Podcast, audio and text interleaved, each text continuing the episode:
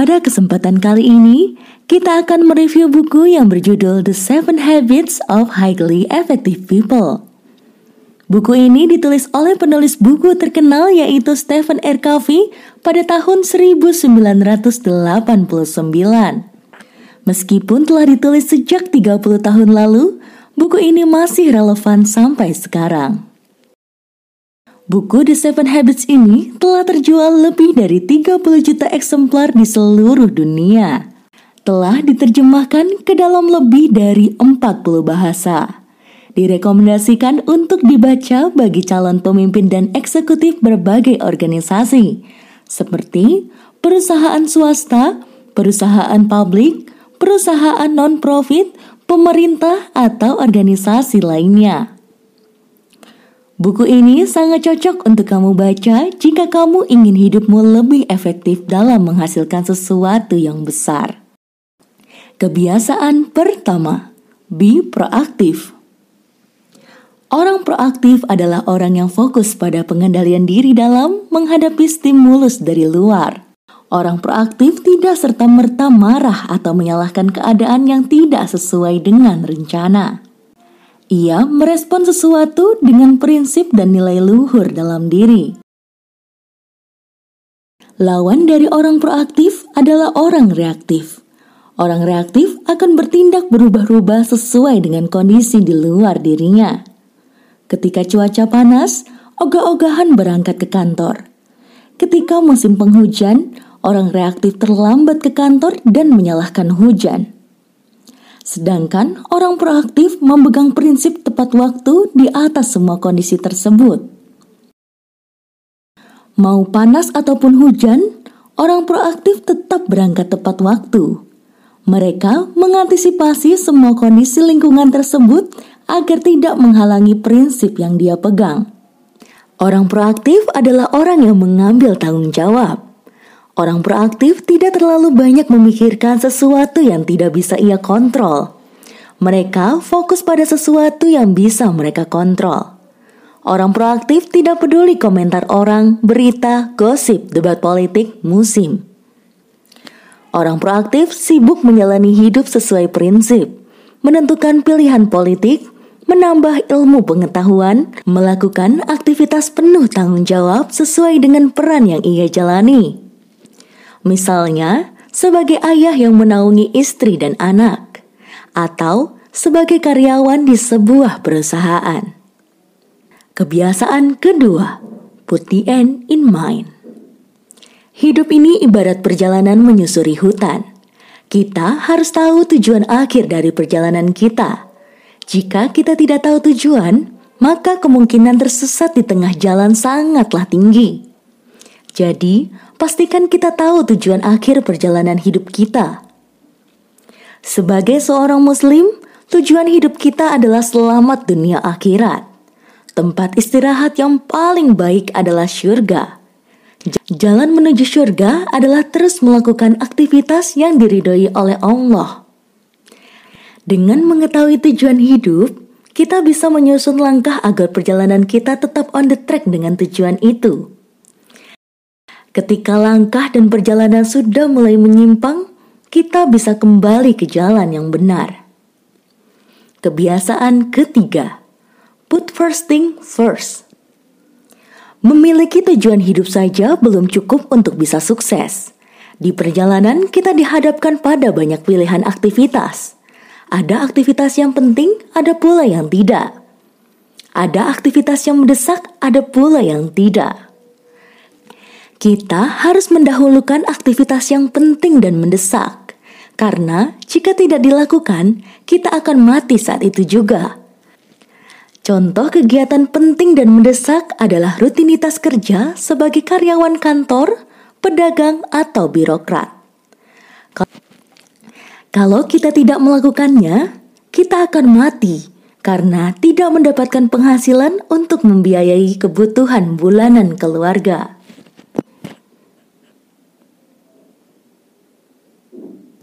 Kemudian, kita harus luangkan waktu untuk yang penting dan tidak mendesak. Aktivitas yang penting tetapi tidak mendesak biasanya adalah langkah strategis yang akan bermanfaat dalam jangka panjang. Contoh aktivitas penting yang tidak mendesak adalah membaca buku pengetahuan dan berinvestasi pada bisnis yang menghasilkan passive income. Dan selanjutnya, kita harus melupakan semua pekerjaan yang tidak penting, baik yang mendesak atau tidak. Semua aktivitas tersebut tidak bermanfaat dalam jangka pendek dan jangka panjang. Contoh aktivitas tidak penting dan mendesak adalah beli apartemen di Jakarta di mana minggu depan harga naik. Padahal dirinya kerja di Surabaya dan tidak berniat ke Jakarta. Tawaran kredit motor, kredit mobil, kredit rumah, dan KTA di mana promo akan hilang keesokan harinya.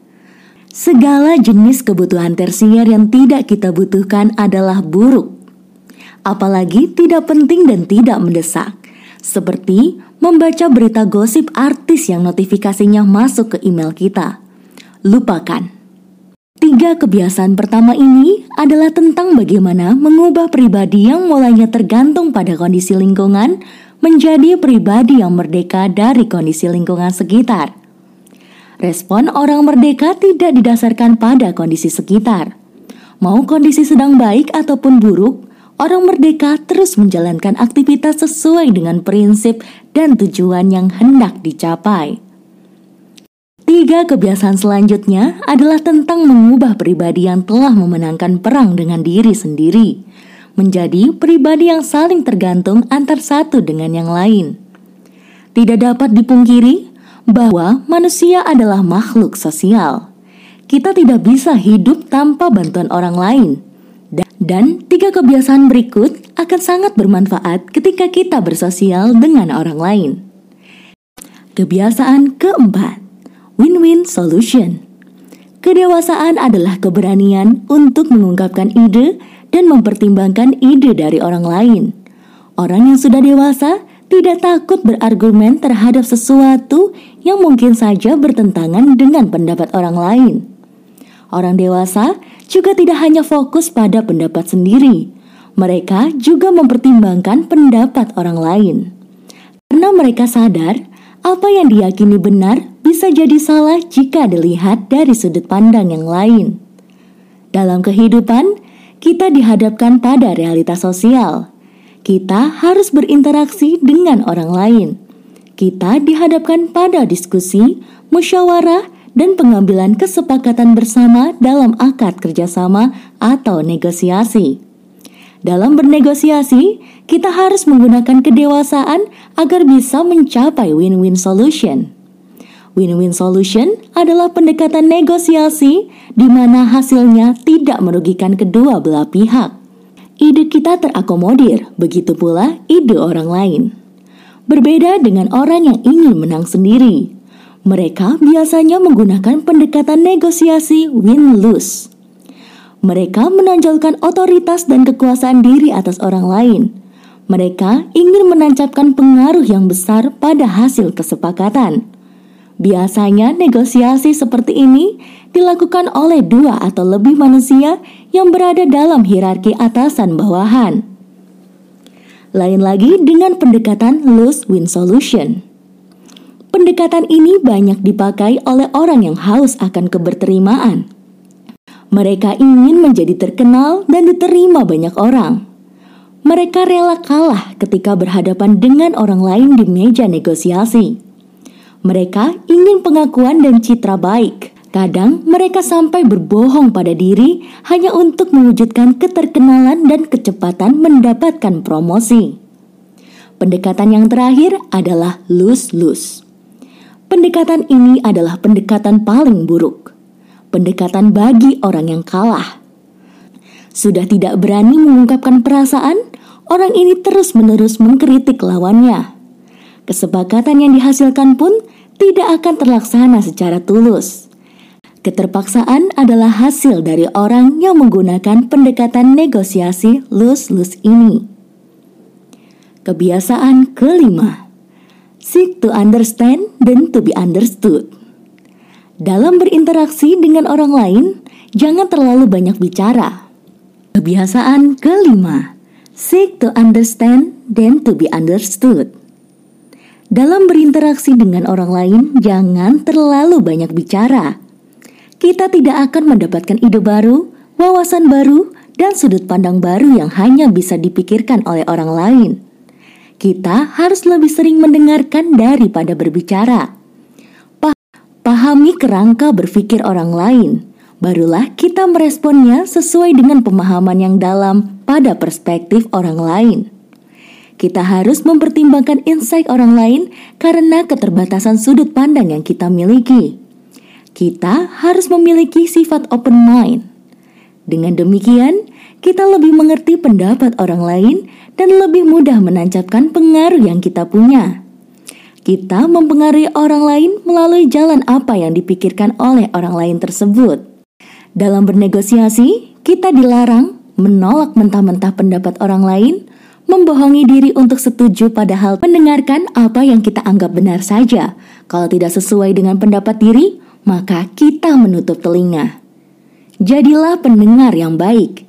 Jadilah pendengar yang mempertimbangkan perspektif orang lain. Kebiasaan keenam, sinergis. Tidak dapat dipungkiri bahwa manusia memiliki kepala yang berbeda-beda. Manusia memiliki pikiran masing-masing yang dianggap benar. Kepercayaan dan pikiran manusia yang berbeda disebabkan oleh kenyataan bahwa manusia hidup dalam lingkungan, agama, ras, dan warna kulit yang berbeda-beda. Daripada bertengkar soal perbedaan, marilah kita merayakan malah daripada bertengkar soal perbedaan, marilah merayakan perbedaan. Baga bagaimana cara kita merayakan perbedaan? Kita yakini terlebih dahulu bahwa tidak ada manusia yang sempurna. Bumi pun demikian. Setiap orang memiliki kelemahan dan kelebihan masing-masing. Kita bisa berkolaborasi dan bersinergi dengan menyatukan kekuatan untuk mendapatkan alternatif solusi yang terbaik. namun, sinergi bukan tentang berkompromi dengan perbedaan pendapat.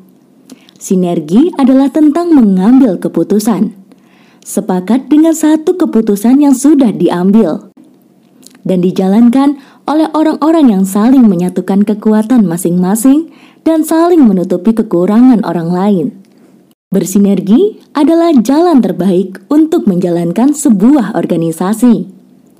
Organisasi itu ibarat satu tubuh. Jika salah satu bagian itu sakit, maka yang lain pun merasakan sakit. Organisasi juga ibarat rantai. Kekuatan rantai ditentukan dari mata rantai yang paling lemah. Jadi, tugas mata rantai yang kuat adalah membantu mata rantai yang lemah itu. Kebiasaan ketujuh, Serpent the. Setelah kita belajar dan mencoba menerapkan enam kebiasaan pertama dalam kehidupan sehari-hari, itu saja tidak cukup. Benar memang kita sudah menjadi pribadi yang proaktif dan bekerja sama dengan orang lain dengan apik. Tetapi kebiasaan itu bukan tentang tindakan sekali waktu. Kebiasaan harus dilakukan secara konsisten. Kebiasaan itu perlu diasah setiap waktu. Dalam buku ini, Stephen R. Covey menyarankan agar kita terus mengasah gergaji itu dengan keseimbangan empat dimensi hidup manusia, yaitu fisik, mental, emosional, dan spiritual. Kita harus menjaga fisik tetap sehat dengan tidur cukup, olahraga teratur, menjaga kebersihan, dan makan makanan yang bergizi mental harus terus diasah dengan membaca buku, mengikuti kursus, dan mempelajari keterampilan baru. Emosional juga harus terus dikendalikan melalui pengalaman berinteraksi sosial dengan orang lain. Misalnya, tentang pengendalian marah dan sabar menghadapi masalah. Yang tidak kalah penting adalah dimensi spiritual. Kita harus asah dengan ibadah, mengingat kembali tujuan pencipta menciptakan kita semua dan alam semesta ini, lalu bermediasi. Tujuh kebiasaan ini mengantarkan kita menjadi programmer hidup kita, perancang program yang menjalankan program dan berkolaborasi dengan orang lain untuk mencapai tujuan bermanfaat bagi kesejahteraan umum. Tujuh kebiasaan ini mengantarkan kita menjadi programmer hidup kita, perancang program yang menjalankan program dan berkolaborasi dengan orang lain untuk mencapai tujuan yang bermanfaat bagi kesejahteraan umum. Tujuh kebiasaan yang bisa mengantarkan kita menjadi pemenang dan orang yang efektif di dunia. Efektif dalam arti memiliki dampak bagi diri dan sekitar.